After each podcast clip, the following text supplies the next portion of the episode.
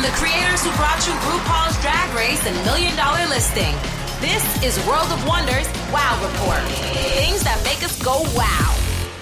Well, hello and welcome to this week's edition of the Wow Report, where we count down the top 10 things that make us go wow.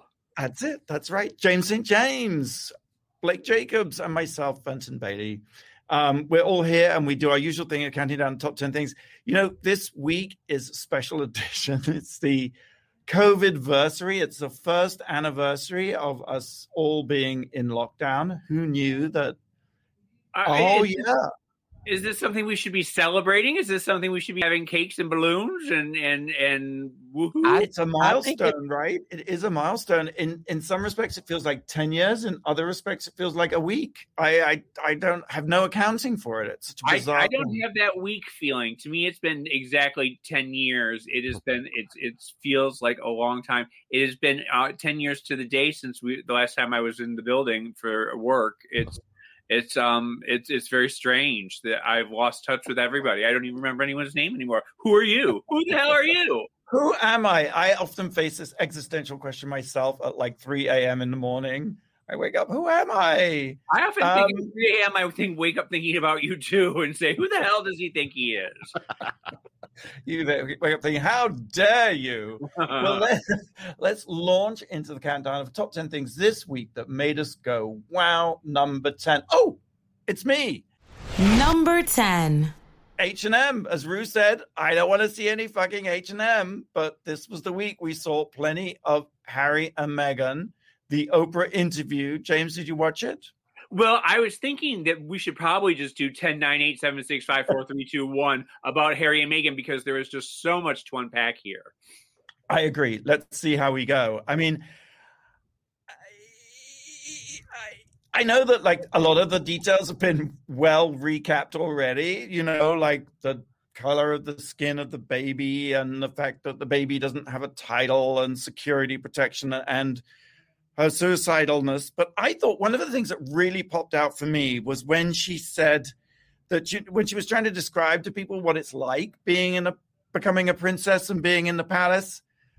I mean, just as a quick aside, I'm sure I'm not alone in being highly skeptical of the fact that she did not Google Prince Harry or the royal family or any. But anyway, leaving that aside, you know, she said, you know, she'd been in the palace. She hadn't left the house in four months, and she had surrendered her driver's license, her passport, her keys, and she said it was like being in lockdown, which I think some people took great offense to. Like, how can you say that being a princess in a palace is like being in lockdown? But I thought it was a very Right. I I, I think really that's very, it's very of being- naive.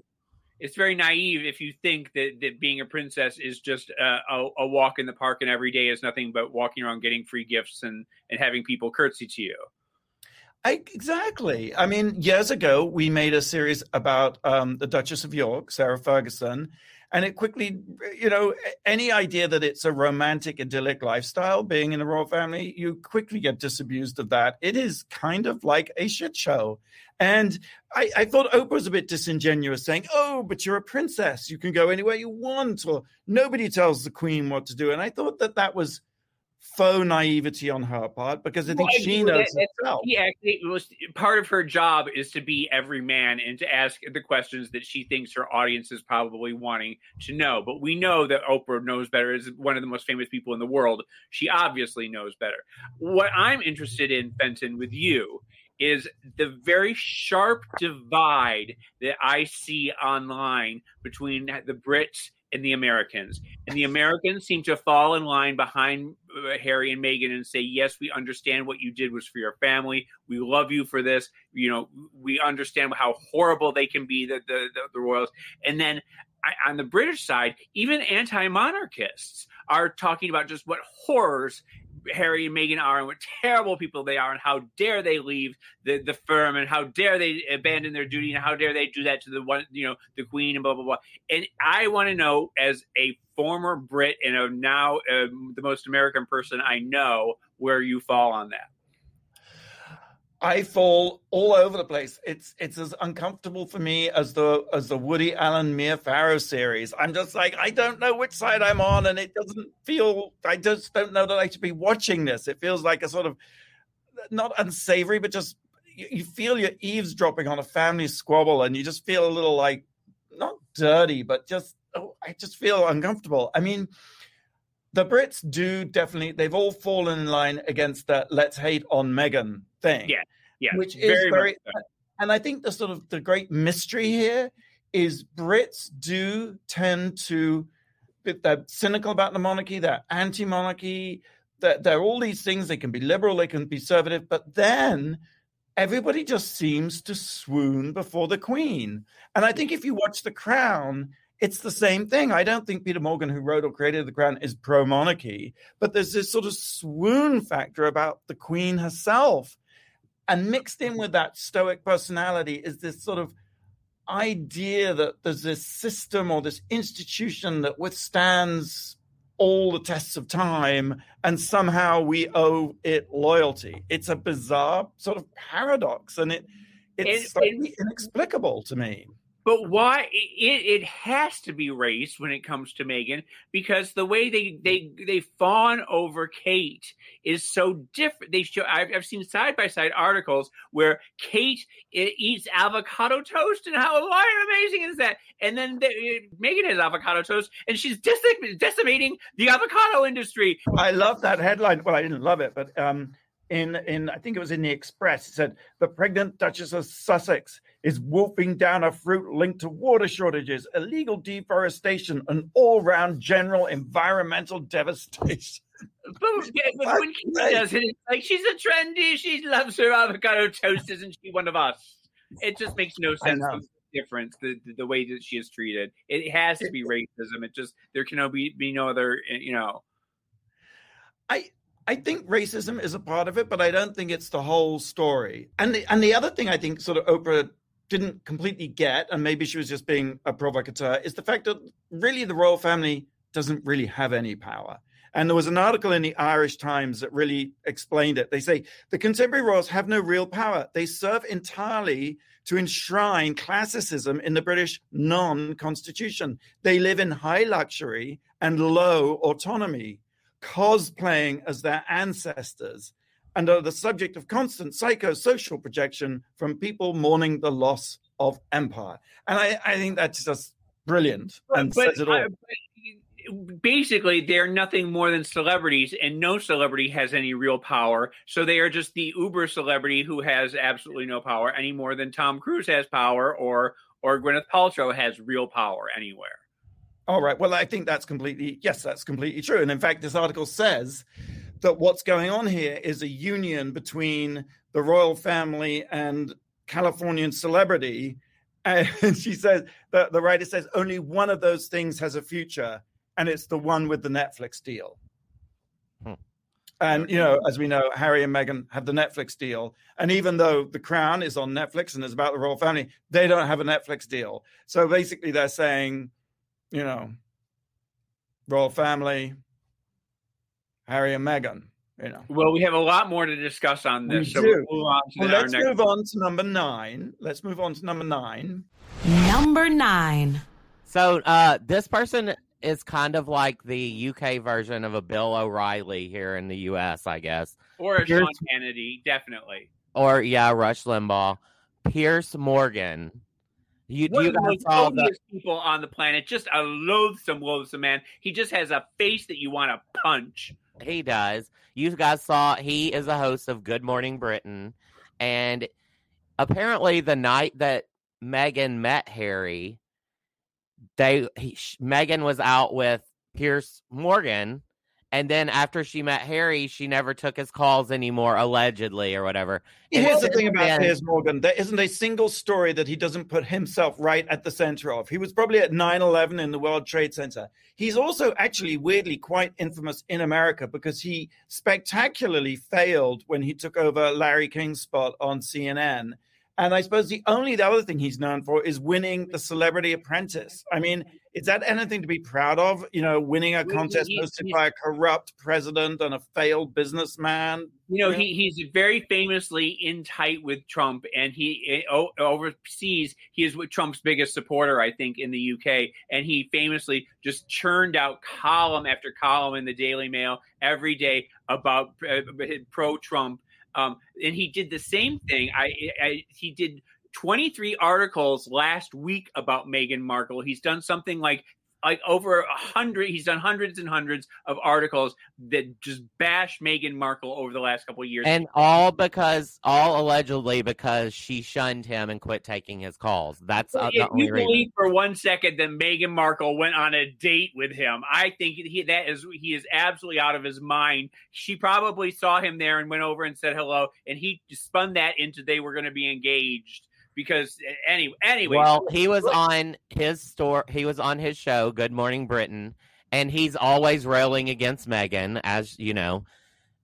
The weatherman Alex Beresford actually took him to task and went in and was like, "You're always uh, coming on." Well, You know, it's your problem, dude. We know that she blew you off. And can I just say that Alex Beresford is a hot guy. Yes. He just talk. You know, we have our the gays hot- love him. here. I mean, my God, his Instagram. He has two Instagram accounts. One is a sort of fitness thing, and just lots of thirsty pictures. I'm sure, Jen, Oh, you've been I studying them. Talk about fit. I mean, my God. And Well- Alex is mixed race, and he called Piers out. And Piers, you know, as with all bullies and cowards, is someone who can dish it out but can't take it. So he gets up and storms off. and then And- uh, apparently quits. But now it's coming out that he might have been fired because there were like 41,000 complaints against Piers, Morgan for that broadcast in the UK. And apparently Meghan Markle was one of them, rumored. That's so, hysterical. But it literally he the, the the weather guy Alex went in on him and it was literally about 35 seconds into it before Piers was like, I can't do this. I've had enough. And he stomped off. And you wonder how much of it was performative because he he knew that by doing that it would go viral and he ended up being he ended up taking over Mary and, and Meghan as the story of the of the of the day. Yeah. Oh, Well, this Well, that's another function of Piers as as professional parasite is to jump on any story and use it to leverage his own fame and notoriety. Well, and I just saw this is spilled over to American talk show TV because Sharon Osbourne is on the talk and is a big Piers Morgan supporter. Sharon Osbourne is unfortunately incredibly, incredibly right wing and incredibly conservative. And you want to love her because we all had such fond memories of, you know, the Osbourne show and everything and thinking that she was such a lovely mom. But she really, her politics are just Well, she and co-host Sheryl Underwood almost came to blows on the talk, so it'll Yeah, be I mean, she's- interesting. She's very Elizabeth, Elizabeth Hasselbeckian Yeah, in, in her politics. It's interesting how this has got everybody sort of riled up, taking a side, you know, getting all sort of hot and bothered under the collar. And, Well- and I still, I'm, you know, I maintain that Harry, you know, is someone who, you know, had to walk behind his mother's coffin. He was forced to do that in front of the entire world. He watched his mother be, you know, hounded by the press. His mother, you know, died because of the press. And I have, I, I am just firmly in in belief that he should be, you know, he should have uh, the the guards. And I, I think, Yeah, I think he security. did the right thing by getting his family out. Well, hopefully Piers Morgan will go back under the rock that he came from. He- and- he's, No. he's still railing on. He still has his Daily Mail pulpit, and it, will be a. I, I believe any second now he's going to get another TV show. People, Uh, I, I did, just want to give on this topic the last word to Jodie Harsh, who said, tweeted, um, "Poor- Piers Morgan's pronouns are was and were, which I thought was very fitting. Okay, um, number eight, James. What are we talking about at number eight? Number eight.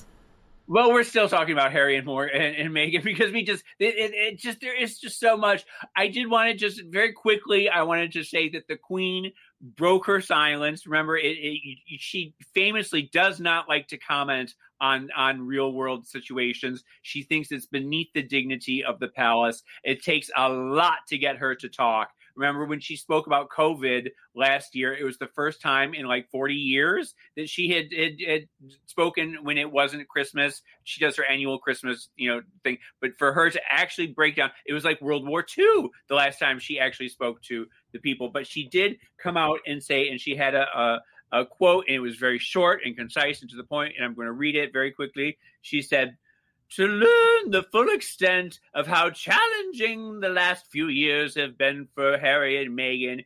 Uh, the whole family is saddened by that. Uh, the issues raised, particularly that of race, are concerning.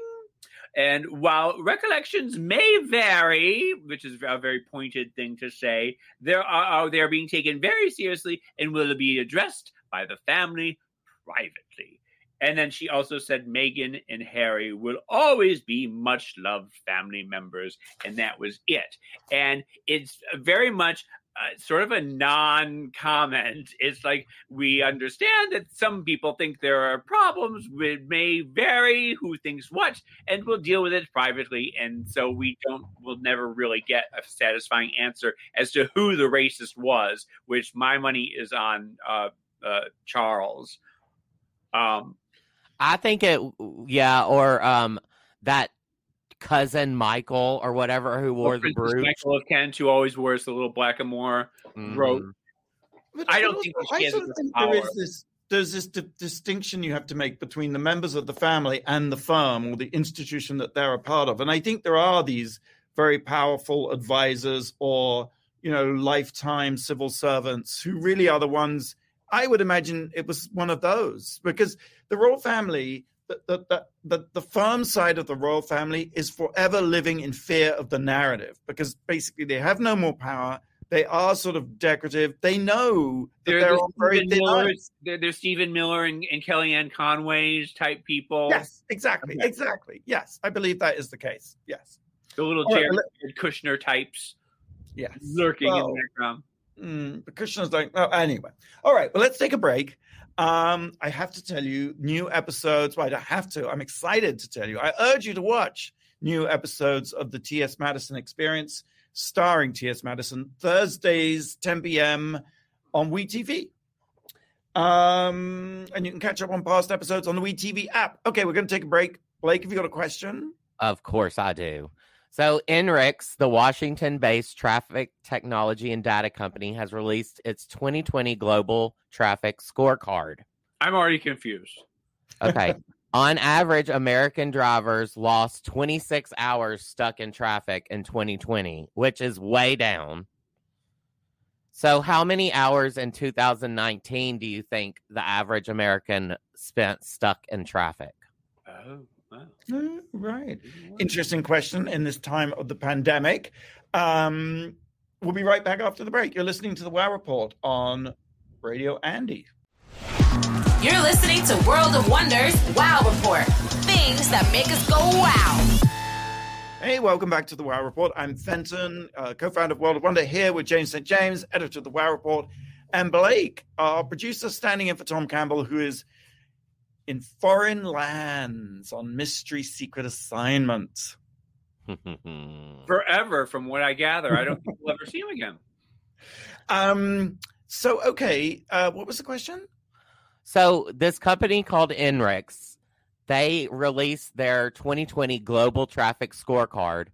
And in 2020, the year of the pandemic, the average American spent 26 hours stuck in traffic which is way down from previous years. I, it, I, I, can't even imagine being. I there was there was no traffic. I didn't go anywhere. I it, it, twenty hours seems long to me. But anyway, keep going. So, how many hours was the average American stuck in their car in 2019 per week?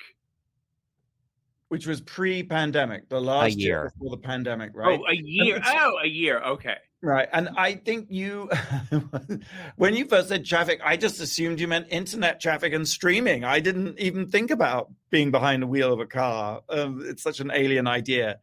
I'm going to guess if it was 26 hours, I'm going to say mm, uh, 80 or 90, maybe even 100. I, am going to say 72. Fenton, you're just over. It was 99 hours. Wow. In Wow. 2019, the average American spent 99 hours stuck in traffic. I'll be ding dong. I had no idea. Let's carry on counting down the top 10 things that made us go wow this week. At number seven, we have back by popular demand, the Randy surprise. Number seven. This is our number seven surprise. It's Randy back again by popular demand. And but you're becoming a bit of a diva, Randy, with your demands. Um, well, first of all, thank you all for inviting me back. I really appreciate it. I'm grateful. You know, it's hard for me to fit it in because I'm so hard doing the windows, cleaning the floors, keeping this place going.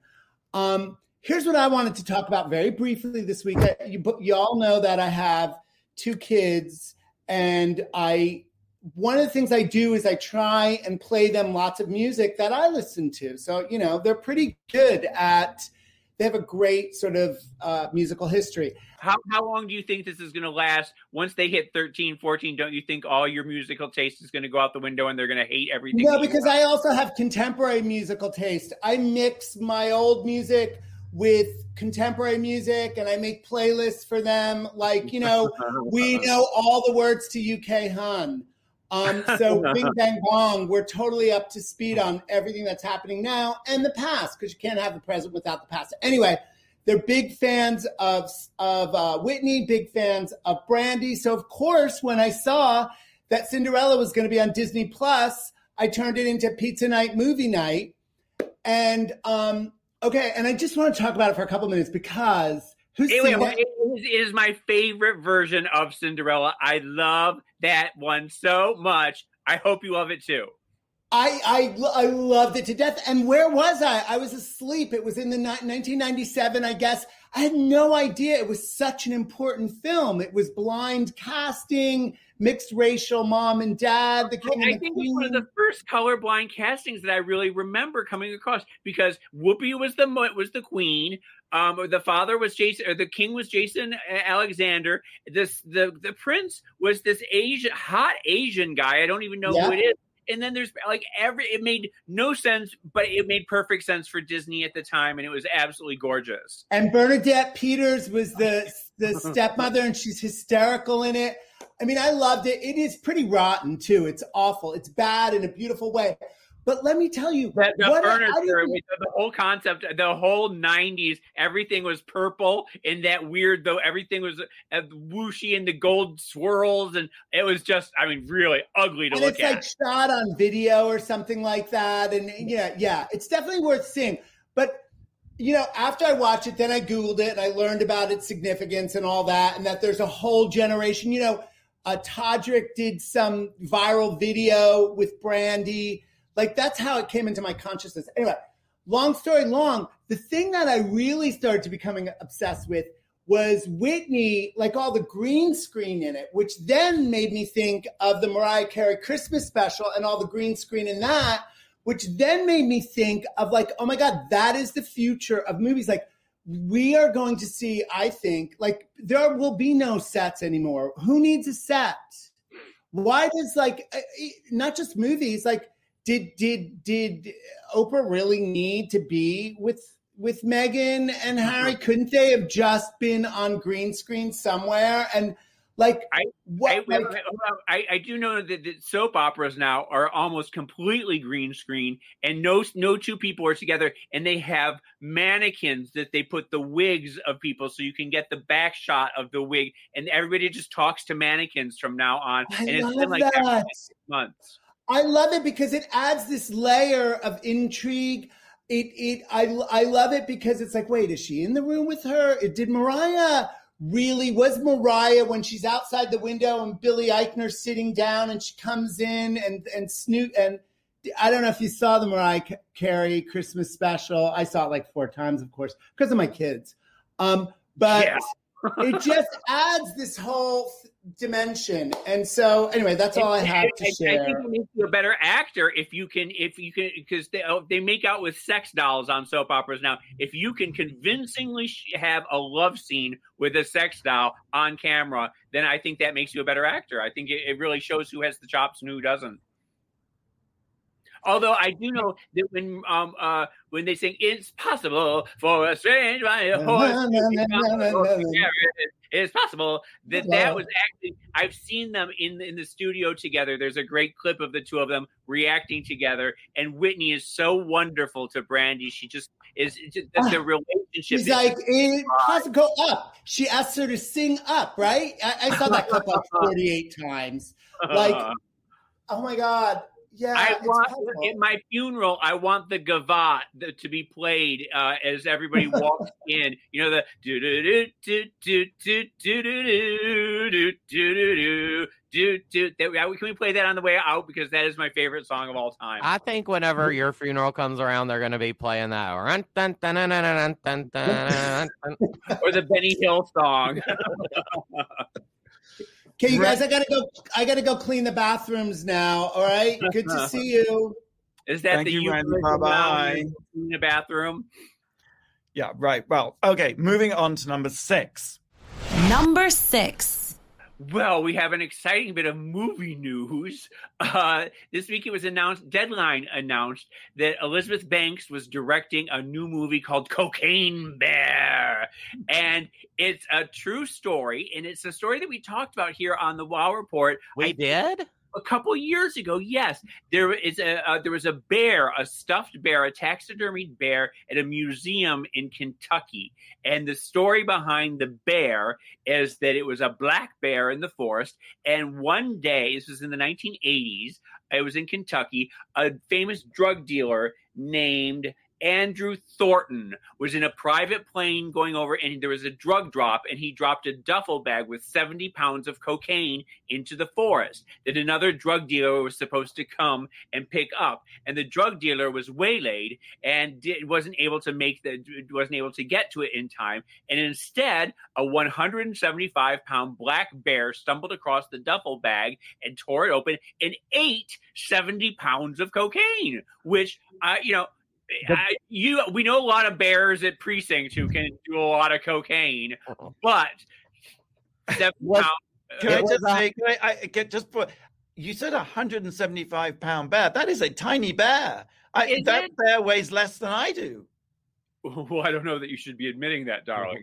But um, uh, I guess maybe it was a baby bear. I'm not. I'm not quite sure. But it was, or maybe it was a skinny little bear. I have. I, maybe it was a bear who did a lot of cocaine usually. But 70 pounds is a lot for a bear to eat, and he died because of it. And so now they're making a movie, and the movie is being produced by uh, Phil Lord and Chris Miller. And Phil Lord and Chris Miller are the geniuses behind Spider-Man Into the Spider-Verse, the Bat- Lego movies, the Batman Lego movies, Cloudy with a Chance of Meatballs, 21 Jump Street. They're really sort of a dynamic duo of of writing and producing it. So they're doing it. Now, to me, what I just told you, I don't know how you fill a two-hour movie of a bear eating cocaine and dying and make it into like a, a horror comedy, which is what they say they're going to do.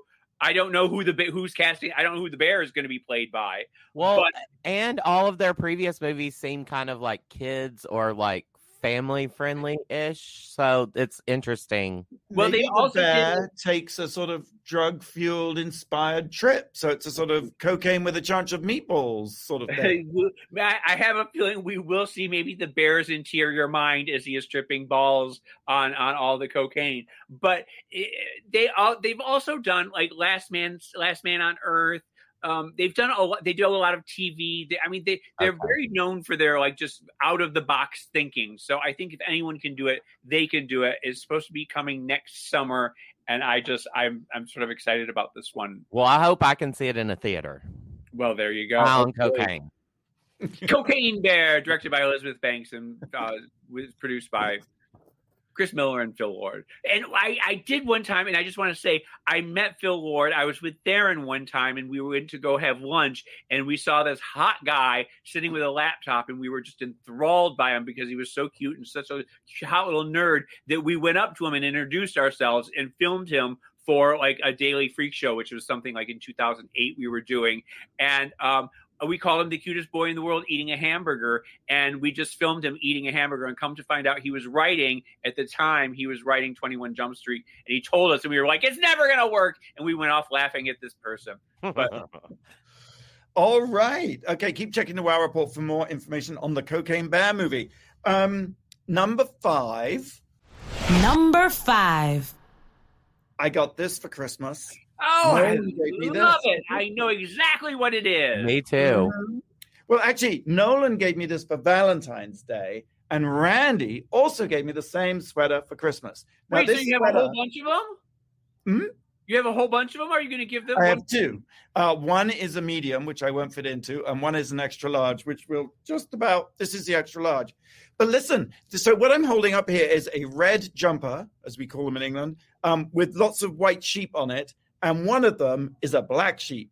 And the significance of this sweater or jumper is that it was worn by Princess Diana in the early 1980s at a couple of polo matches with Prince Charles. And it has literally just been reissued by Rowing Blazers in collaboration with Warm and Wonderful. And Warm and Wonderful was the original company uh, led by uh, Osborne and Muir, who designed this sheep sweater that Diana kind of made famous when she wore it. I, I mean, I've never really given the sweater a second thought, but I guess it is highly freighted, highly significant because Yeah. here, here, here's Diana, the rebel, the royal rebel, the black sheep of the dynasty, wearing this sort of this iconic sweater. What do you think, James? Well, you know, Diana really had horrible, horrible taste. It She is was- pretty ugly, actually. one of It the- almost one of the- qualifies the as a frumpiest Christmas women- sweater. Yeah, she was one of the frumpiest women in England. You got people talk about how what, what a style icon she was. She really couldn't wear it. I mean, everything those jumpers and the the, the big prairie dresses and and the hat. I mean, she was just awful. It wasn't until after she you know left the royal family that she was able to em- embrace Versace. Says the person who super glues yarn to their head. How d- oh, you're talking about me? How dare you? But it, during but during the '80s, she really did have some horrible style. But this is one of the one things that I absolutely love. I so wear it with pride. I I just saw Rob Lowe bought one. and I've seen a number of celebrities showing themselves on Instagram. I want one. I want to wear it home for Christmas next year. Well, of course, it's very timely because a lot of people are comparing the Harry and Meghan, uh, or basically the Meghan interview, because you know Harry only appears in the last bit. The the Meghan interview with the Diana bombshell interview. Well, I, I don't know. mean- If, if, did you see that they were also comparing it to the famous Wallis Simpson, Mrs. Uh, you know, Duchess of Windsor? What because she wore the exact same hair and the exact Uh. same outfit that the Duchess of Windsor. Which who would want to compare themselves to that Nazi-loving old bitch? But apparently, she she Meghan sort of did copy her style a bit. I think it's you know I do think this Harry and Meghan thing is fascinating and is going to resonate for some time. I, I think we're sort of right in the middle of it right now, and we can't really see how it's going to pan out. And I think it's I think it's going to be interesting. I maybe Hagen, Harry and Meghan should star in Cocaine Bear. yeah. Well, I think they're busy with their Netflix deal. Um, I did ask someone at Netflix what they're doing, and I got the answer. Well, you'll just have to wait and see. So, all right, let's take a break. Uh, Blake, have you got a question for us? I do. Um, so it's been a year of the coronavirus shutdown. This song has just broke a record. Um, it's been in the top ten for an entire year. What song is it? oh, I think I. Fifty-two weeks. All right, okay. Um, let's take a break. We'll have the answer when we come back. You're listening to the Wow Report on Radio Andy. You're listening to World of Wonders Wow Report. Things that make us go wow. And welcome back to the Wow Report. I'm Fenton here with James, St. James, and Blake. I just want to tell you that um, Wojnarowicz, Fuck You Faggot Fucker, opens uh, virtually one week from today on March 19th. Uh, it's being released by Kino Lorber and uh, virtual screenings at Film Forum. Um, you can go to filmforum.org to get tickets. No, it's really and good. hopefully we'll be able to get Chris on the show. I know he's very busy doing interviews and everything like that, but maybe next week we could have him talk about the show a little bit. That would be fantastic. Let's get him on next week. Um, Blake, what was the uh, question? So um, this song just broke a record. It has been in the top ten steadily for one year, fifty-two weeks. What is the song? I'm going to say um, uh, Chumbawamba Tub Thumping, which has made a remarkable comeback and everybody is singing it again. Oh, is Is it? that the one uh, I get knocked out? I get Mhm. knocked down, but I get up again because it's Why very. is that back? Why is that back? I'm just making- It's not. Yeah, I'm just- Uh, isn't it? Isn't it the Old Town Country Road thing? Ah, no, it is actually the Weeknd's blinding lights. You know, I can we just uh, the Weeknd. I, I hey, don't- shut I up. I'm obsessed with the Weeknd. I This era of the Weeknd is amazing.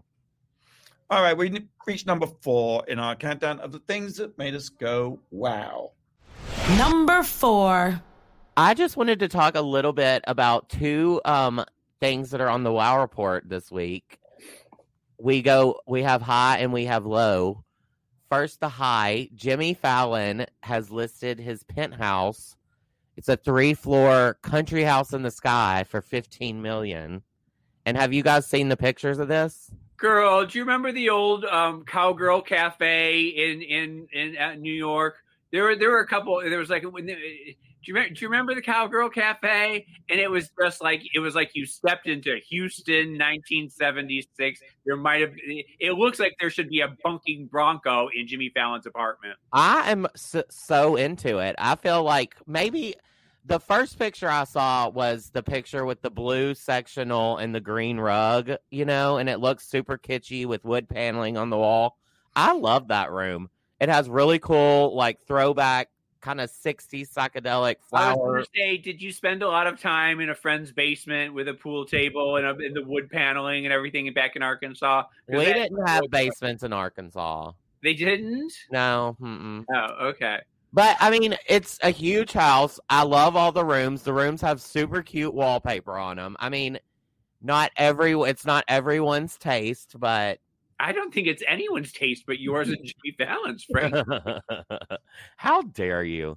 Okay, well then let's go to the low. Um, Lady Gaga's apartment that she wrote her debut album in is now up for sale. And have you guys seen, or not for sale, for rent? She rented it back in the day, I think in 2008 for $1,100 a month. And now it's renting for 2000 Trey on the Wow Report seemed to think that it was a dump, but I would have totally lived there. Well, two thousand in Manhattan. I mean, that's still pretty. That's that's pretty cheap. I don't think you can. Was it a one or two bedroom? It's a one bedroom, but I mm-hmm. would think for that price you would get like a studio apartment, right? I was gonna say. I think studios are like twenty four hundred now, easily. In, this in is a lower east side walk up, one bedroom with, you know, a kitchen, a bathroom. The appliances look new. I think it she said that she spent many a nights on the floor and she can't imagine like being on the floor there with all the bud ba- bed bugs and roaches, but I think she was just being like Oh, she was being dramatic. Yeah. I do remember my first apartment in New York. It was on the Bowery, Bowery and Fourth, and it was six hundred a month, and it was three bedrooms, I think. And I had I had four roommates, so we all ended up paying like hundred and thirty dollars or something a piece. Fenton, do you remember your first apartment in New York and how much it was? Yeah, it was a loft on Broadway in Soho, which then was like an industrial sweatshop region, you know, and it was um I think it was five hundred dollars a month. Oh my god. That's so crazy. I did also want to just point out another real estate thing that I that I was sort of gasping about. The next door neighbors to Harry and Meghan in Montecito back in, in Santa Barbara here, I think it's Rob Lowe, and he just put his on sale, and it was something for like twenty four million, and it had like eighteen bathrooms and seven bedrooms, and uh, you know a. a library and a bowling alley and a movie theater. It was just one of those houses that's amazing. And I I would drop everything and move to Santa Barbara in a Did it have tacky wallpaper and wood paneling? I, I don't know. I didn't see the insides, but Fenton, what were you just going to say? No, I was just going to say Montecito is a little enclave of super duper rich. I mean, Oprah has her home there. Tyler Perry has her home. Her best friend Gwyneth Gail has Paltrow- her Gwyneth home. Paltrow is right down the street from the mall, so it does sort of seem like a clicky little area. Yeah, they go and borrow Ellen- cups Ellen of has- sugar from each other. You know? Yeah, Ellen famously has a has a place right there too. Well, and they got like uh destroyed by those landslides a couple of years Well, ago. yeah, but you know, when you got 50 hectares, I mean, like a mudslide isn't.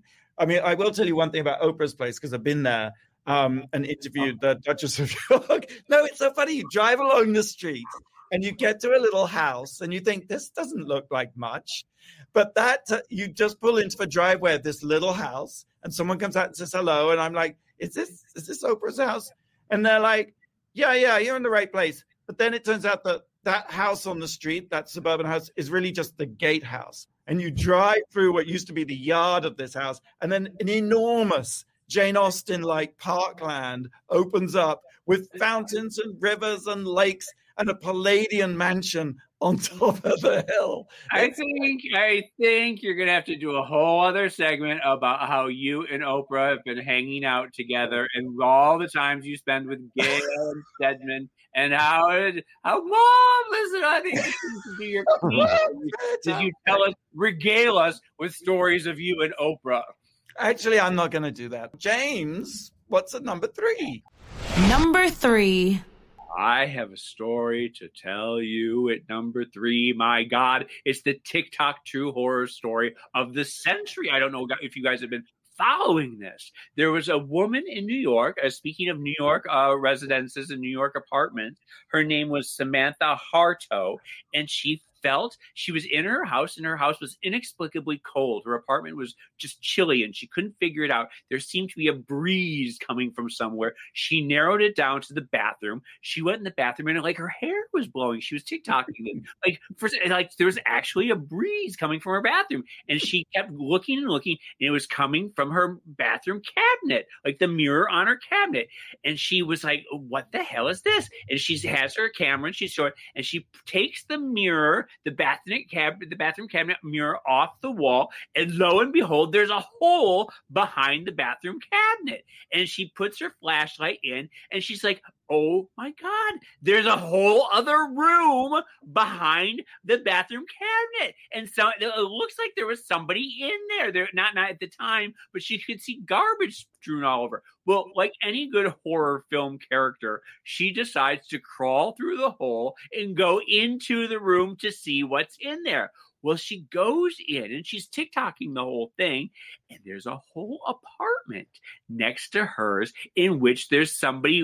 Obviously, somebody's been there. There's a garbage bags. There's like there's uh, like eating food. There's a toilet that's like in the middle of the room that makes no sense. And she's like filming the whole thing. There's a whole downstairs. It's two floors, and somebody was in there able to crawl in and out of her apartment. Somebody was in there. See, I watched the TikToks everything in life when you describe it is so much better than the reality. It's just it's just like no she didn't actually see that there had been evidence of life in the apartment of somebody who had, had had access to her apartment who could have been coming in and out whenever they want. It's very much candyman candyman, candyman. i was gonna say that yes it's so the movie the, the horror film candyman in which the, the, the killer was had access through the bathroom mirror this is a true story, though. Do you remember there was a video?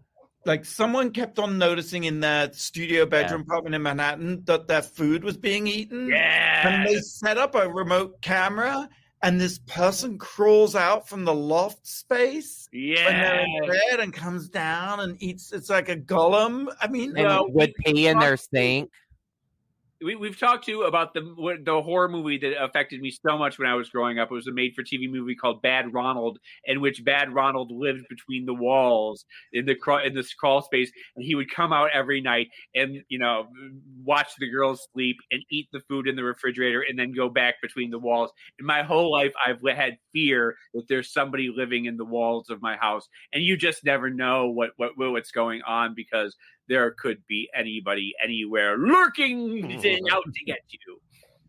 All right, let's move on. Number two. Um, number two, the real world reunion. Speaking of people living between the walls, sort of thing. Um, Paramount Plus launched the other week, and one of the first things they had was the they're doing a sort of mini series special. I think it's six episodes reuniting the original cast of the original 1992 Real World, the MTV, the seminal, pioneering. It started, it started the whole re, it started the whole reality. It, um, you know, basically, you could say they started the reality trend. You could say, you could say that. And Um, the cast is our old friend Norm Korpi is is in it, who's someone we know very well. He, who's a big, you know, WoW fan and a WoW friend. Becky, um, Eric Nies. Julie, right. Heather, Kevin, Oh, Andre. That's what really resonated for me. I mean, I watched it. Like, did you watch it? I did. I watched it last night. I loved it. but did you watch it at the time? Were you were you old enough? To Oh yeah, I watched it. I remember like they would show flashbacks in this new series of things that happened, and I would be like, I totally remember that. But I, if you ask me, I I watched it, yes, but I was like ten. Well, of course, it was filmed in 1992 during the whole Rodney King uh, drama. And one of the kids, Kevin, African American kid, Kevin Powell, was very vocal on the series about issues of racism in America. And uh, I think it was Julie who was his sort of. mm, nemesis. I mean, she Thank was you, his nemesis. Yeah, her. Yeah. She was a young, she's a young white dancer from Alabama, and they really got into it. But it's interesting because that episode in particular, I think it was called um, "Julie Thinks Kevin is a Psycho." That was the the title of the episode that aired when they really had a huge blowout. And Julie said she felt threatened by Kevin and that he was a sort of angry black man and that he saw racism everywhere. And Kevin was like, very much of the point of view, like, why can't you see what's right in front of you, what's right under your nose? Well, And- that, doesn't that just sound like every conversation that people are having today on on Twitter and and you know facebook It does, but I think I think what has shifted is that whereas then I think Kevin was seen as the outsider with the slightly radical point of view, and that he was kind of cast as the angry black man. I think now people are like, well, hang on a second, yeah, Kevin was right, you know. But I we, think are in, we are in a world full of Karens who, uh, you know, uh, argue that point to, uh, very, you know, vociferously wherever they go that they that they the white women are the the victims and the, that you know African Americans are making it all up. Yeah, I suppose it, it's true. I suppose in, in many ways nothing has changed, but it Yeah. was. It, it, you felt that at the time, the sensibility, let's say, of the network was not really on Kevin's side; it was more on Julie's side, and I think that that has that has shifted. And it, it is interesting to see that Norman uh, Norm still retells the story of coming out on, on live television and, and the backlash that he got and how it how it you know ruined his life for many years. And that so it, that narrative hasn't really changed either so much is that there's you know it, it's still people are still afraid to come out and It's interesting to be to, to know where it's going to go, or if it's if it's going to go anywhere. Because I felt Blake. What did you think? I just felt the first episode was the most interesting bit was the flashbacks to the original. And I, do. You mean on this this series, like what the rest of the five episodes? Yeah. I wonder about that too. It did look the super tease did look kind of fun at the end, you know, coming up on this season. Yeah. Um, But I'm more excited to see if it's a hit, if they'll do season two and then season three, because I would love to see uh season two again, Venice. Uh, Um, yeah, I, I would be interested in San Francisco, where Puck is, and how you know the the Pedro Zamora revisiting all of that. And also, if you remember the Seattle season, was that was Mhm. the one where they, season seven. was that the one where she punched him or or he he, he slapped her or something? Yeah. yeah, yeah. I mean, it, it will be interesting to see if they if they manage to reunite all the different casts. Yeah. Well, you can watch The Real World um, on Paramount Plus. All right, uh, next week it's the series finale of RuPaul's Drag Race UK season two, um, and uh, so you should watch it on Wow Presents Plus. Um, let's take a quick break, uh, and when we come back, we'll reveal the number one thing this week that made us go, "Wow!" You're listening to World of Wonders Wow Report. Things that make us go wow. All right, welcome back to the Wow Report. I'm Fenton here with James, St. James, and Blake, and we've been counting down the top 10 things this week that made us go, wow. Um, yeah, we've reached number one, the big reveal. What is number one, Blake? I know, I'm always like, what is number one? Number one. Number one is cancel culture. Oh, well, you know, it's been an interesting week for cancel culture uh, because I don't know if you, of course you did. You noticed that, well, it was last week, I believe, that Dr. Seuss, uh, there was the big hoo ha, the brouhaha, where um, people noticed after 50 years of being in print, suddenly a Republican noticed that there was some racist imagery in a couple of Dr. Seuss books, seven of them to be precise. And Six. six of them? Six. Are you sure? Yes. I don't believe you. I think it's seven. I think I found another one. I think I believe I found another one. Um, and what uh, it, there were some books that had racist imagery of um, some Asians that were portrayed in a way. This is like in the, he wrote them in the 1940s and 50s. Um, there was the. I don't even want to go into what it is, but with the black people as well, some there was some there was some African imagery that people felt was outdated, and so Dr. Seuss, imme- the, the Dr. Seuss um, uh, company. The, the estate immediately took them out of print and that should have been the end of it because you know they, they did what was right. But if you watched fox news by god you would have thought the earth was falling apart. These 50 year old these 60 70 year old books were just going to be the downfall of civilization and everybody just went on and on and on. James, how would you feel though if all of a sudden you had six less books on your reading level? Well, I don't think that Dr. Seuss Estate is going to be in, in need of money because they took who what I saw on Mulberry Street off. I Uh-huh. mean, the, these weren't. It wasn't Hop on Pop. It wasn't Green Eggs and Ham. It wasn't. Yeah. One of, it wasn't one of their big sellers. It, I mean, he has hundreds of books, and these were six that were that were taken out of circulation. Well, I- and I, I don't understand what. The week before that, it was the P- Mr. Potato Head thing. What was Mr. Potato Head? And then also this week, there's been a lot of controversy because Pepe Le Pew is taken out of the Space Jam movie, and Pepe Le Pew is somebody who is probably nobody watches Pepe Le Pew anymore. No, like nobody watches Popeye, nobody watches Woody Woodpecker. Why are people getting upset about Pe- Pepe Le Pew and Speedy Gonzalez? Because they think it's all the Democrats' fault whenever they're the ones that basically invented cul- cancel culture. Well, it, but it, Democrats don't cancel the way that Republicans do. Exactly. Right. Trump the one who was like, you can't eat these beans. You can't watch the. I mean, like Trump is the one who started cancel culture, as far as I'm concerned. But Pepe Le Pew, obviously, take him out of. Don't put him in the movie. He's a very sort of rapey tro- trope. It- he's always can't you know after the the cat with the stripe down her back, and she says no, and he doesn't take no for an answer. Speedy Gonzalez has been canceled for, as far as I know, for over ten years now. People have realized that that was a racist Mexican trope of, of you know the the his friends were all the lazy uh, guys who sat around and they were drunk all the time. And so yes, get rid of them, toss them aside. We don't need that. But to hear the Republicans go on and on and on about it, it's just Like they even care like they anymore. they don't. They, and then um, one of the senators, the Republican senators, went on the Senate floor and read Green Eggs and Ham in protest. Did you see that? And it's like, really, we've come to that where Republicans are reading Dr. Seuss to just filibuster and waste our time over a non-issue. It's Green sort of Eggs infantilizing. It is. It is. It's just it's maddening. So you know, cancel. Meanwhile, I mean, a list of things that Christians have, are a list of things that they've canceled: uh, the Dixie Chicks, Yes. Monster Soda, Yes. um, Nike. Remember the Ni- remember they would buy the Nike shoes and then burn them. Oh, giving Nike the money. Nike already got, and that makes no sense whatsoever. God, you know, just just the the ridiculousness of of these people. Just my, Totally.